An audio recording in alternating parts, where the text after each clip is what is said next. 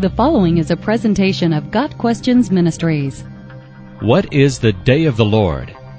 The phrase, Day of the Lord, usually identifies events that take place at the end of history, Isaiah 7 verses 18 through 25, and is often closely associated with the phrase, that day.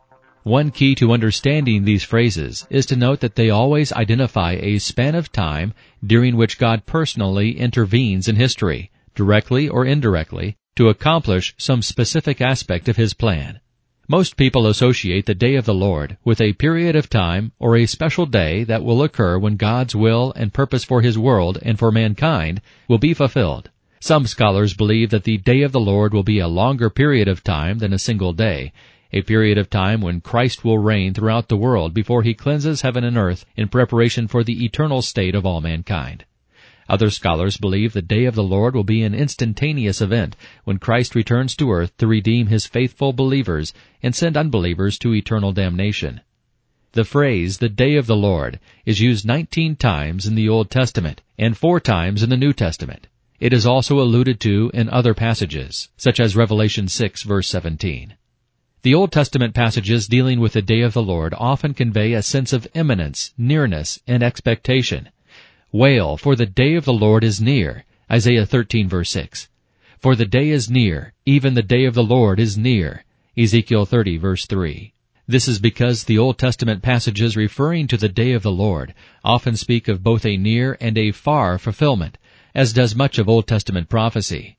Some Old Testament passages that refer to the day of the Lord describe historical judgments that have already been fulfilled in some sense, such as Ezekiel 30 verses 2 through 19 and Joel 1 verse 15, while others refer to divine judgments that will take place toward the end of the age, Joel 2 verses 30 through 32, Malachi 4 verses 1 and 5.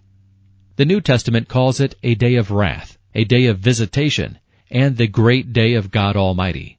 Revelation 16 verse 4, and refers to a still future fulfillment when God's wrath is poured out on unbelieving Israel, Isaiah chapter 22, Amos chapter 5, and on the unbelieving world, Ezekiel chapters 38 and 39. The scriptures indicate that the day of the Lord will come quickly, like a thief in the night, 2 Thessalonians 2 verse 2, and therefore Christians must be watchful and ready for the coming of Christ at any moment. Besides being a time of judgment, it will also be a time of salvation, as God will deliver the remnant of Israel, fulfilling his promise that all of Israel will be saved. Romans 11 verse 26, forgiving their sins and restoring his chosen people to the land he promised to Abraham. Micah chapter 4, Zechariah chapter 13. The final outcome of the day of the Lord will be that the arrogance of man will be brought low and the pride of men humbled. The Lord alone will be exalted in that day. Isaiah 2 verse 17.